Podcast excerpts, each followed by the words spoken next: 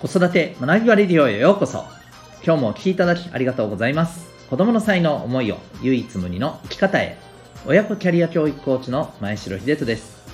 指紋プロファイル各種心理学絵本講座塾講師の経験を取り入れたオーダーメイドのコーチングでお子さんが主体的に考え行動し自身の強みを生かして成長する。そんなサポートをしております。このチャンネルでは共働き子育て世代の方を応援したい。そんな思いで子育て、キャリア、コミュニケーションに役立つ情報やメッセージを毎日配信しております。今日は第461回になります。TRF の名曲はもうないのかというテーマでお送りしていきたいと思います。何っていうタイトルかもしれませんが、はい、あのまあ、コミュニケーションに関する、え、お話でございます。え、また、この放送では、本と挑戦のヒーロー、希望戦士、ダクシオンのヒーローズラボシンを応援しております。はい、ということで今日はですね、えー、TRF ってまずそもそも何っていう人もいらっしゃるかもしれませんけど、えーと、TRF っていうのはですね、まあ、あの実は、えーね、音楽のね、え、アーティストのユニットの名前なんですよね。あの昔そう小室ファミリーっていうね、えー、まあご存知の方多いじゃないかなと思うんですけどね。ですよね。そうですよ。知らない人そんなにいないと思いますよ。うん。はい。なんかつい、あの、あれでした。勘違いしてました。すいません。あの、僕、学生向けのラジオもえっ、と、やってるものですから、なんかついちょっと混同しちゃってましたね。すいません。失礼いたしました。よくご存知ですよね。はい。まあまあ、もちろん、あの、興味がない、えー、ジャンルの方はね、もちろん、誰って感じかもしれないんですけど、そう、小室哲也さんのね、あの、プロデュースのさまざまなね、アーティストが非常にこう、ね、えー、音楽シーンを賑わせている一時代がありましたけれども、私もね、結構あの大好きな、はい、アーティストいっぱいいたんですけども、えー、その中の一つでね、えー、まあ、ダンス、ダンス曲を、まあ、中心にしたね、この、えー、ユニット TRF というね、えー、はい。もうボーカルのね、あの、ゆきさんのこの声がね、めちゃくちゃ色っぽくてかっこいいんですよね。で、曲もすごいかっこよくて、あの、僕、学生の頃よくね踊る方のクラブに行ってたんですけどまあ TRF の曲は必ずこう何て言うのかな山場ではかかるっていうね、えー、感じでございましたでまあそんな中でもですね僕が個人的に名曲だと思っているまあまあまあこれ名曲だと思ってる人多いと思うんですけどあの「ボーイ・ミーツ・ガール」っていう曲があるんですよねはいまあ、これはあの僕が歌うよりもですね、えー、聞いていただいた方がいいと思うので、まあ、興味ある方はね、はい、ボーイミーツガール TRF でね、えー、ご検索いただけたら、まあ、多分 YouTube に出てくると思いますけど、そう、これはもうないのかなっていうお話でございます。ますます分かりませんね。何の話だよって感じですよね。えー、これ最近ですね、恋活っていう言葉を僕、初めて目にしたんです。ご存知でした？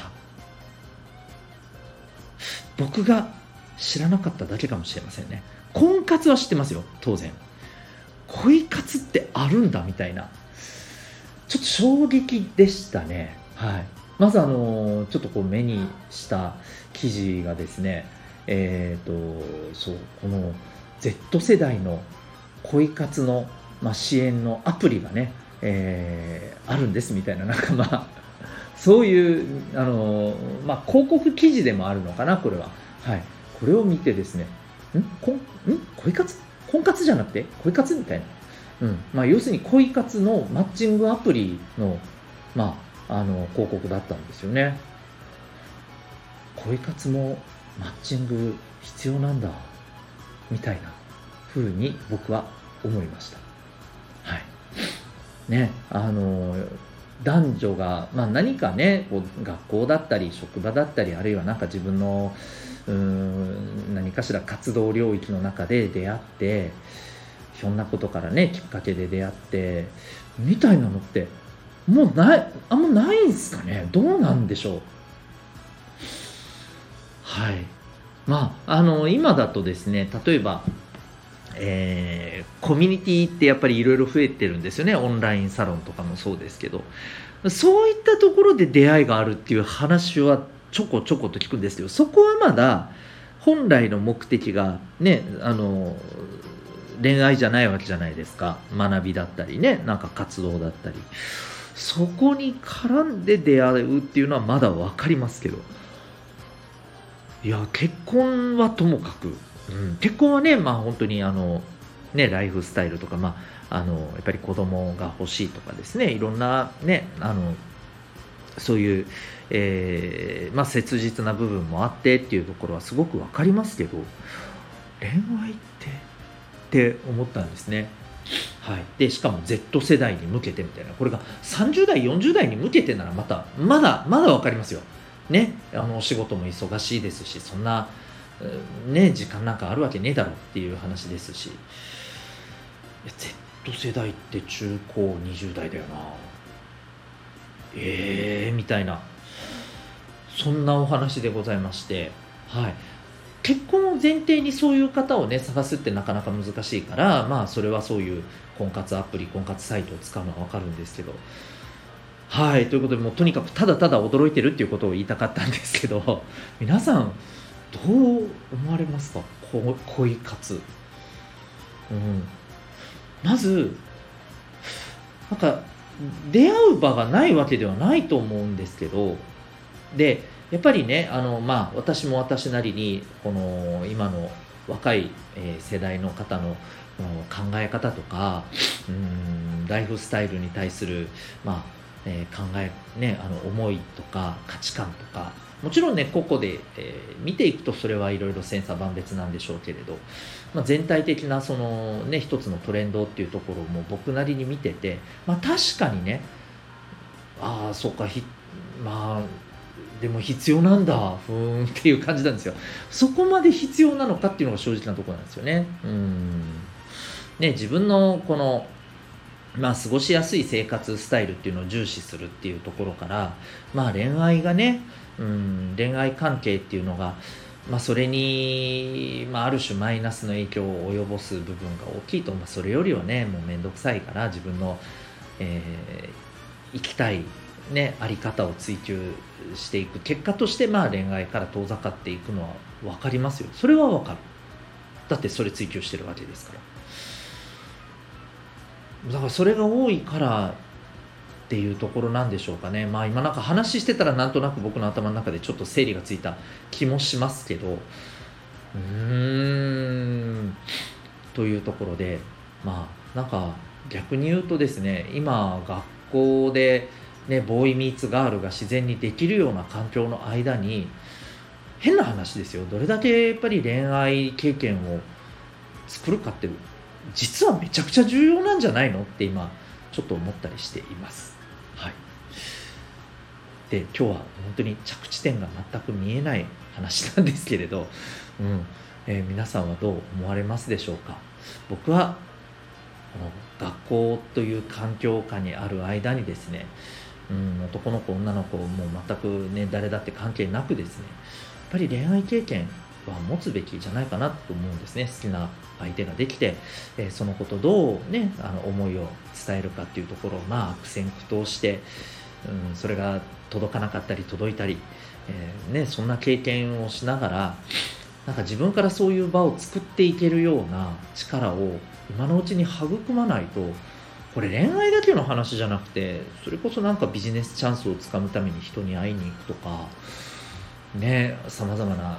人脈の機会を作るとかでもこれ同じことが言えるんじゃないのって思ったりするんですよね。それは話別なのかしら。どうなんでしょう、うん、まあ単純にあの恋愛というものに対する意識がねあの淡白であるということならまあそれはまた別問題としてはありますけどうん、でもねこうやって恋活のアプリが出てきて、まあ、これが必要とされる状況があるってことはやっぱり恋愛したいけどねボーイミーツガールができませんみたいな。うんみたいな。はい。という もやもやっとしたものを感じながらですね、まあ、これはちょっとね、あのー、僕の中で一つの宿題として、うんまあ、ちょっと追求していこうかななんて思ったりしています。で、それが、まあ、小中高生の、えね、サポートにも何かしらね、あの役立つ、えー、ものになればなということで、まあ、ちょっといろいろとえー考察を深めていきたいと思いますが、まあ皆さんはいかがお思いでございましょうか？ということで、今日はですね、えー TR の TRF の名曲はもうないのか？という、そんなテーマでお送りいたしました。最後にお知らせでございます。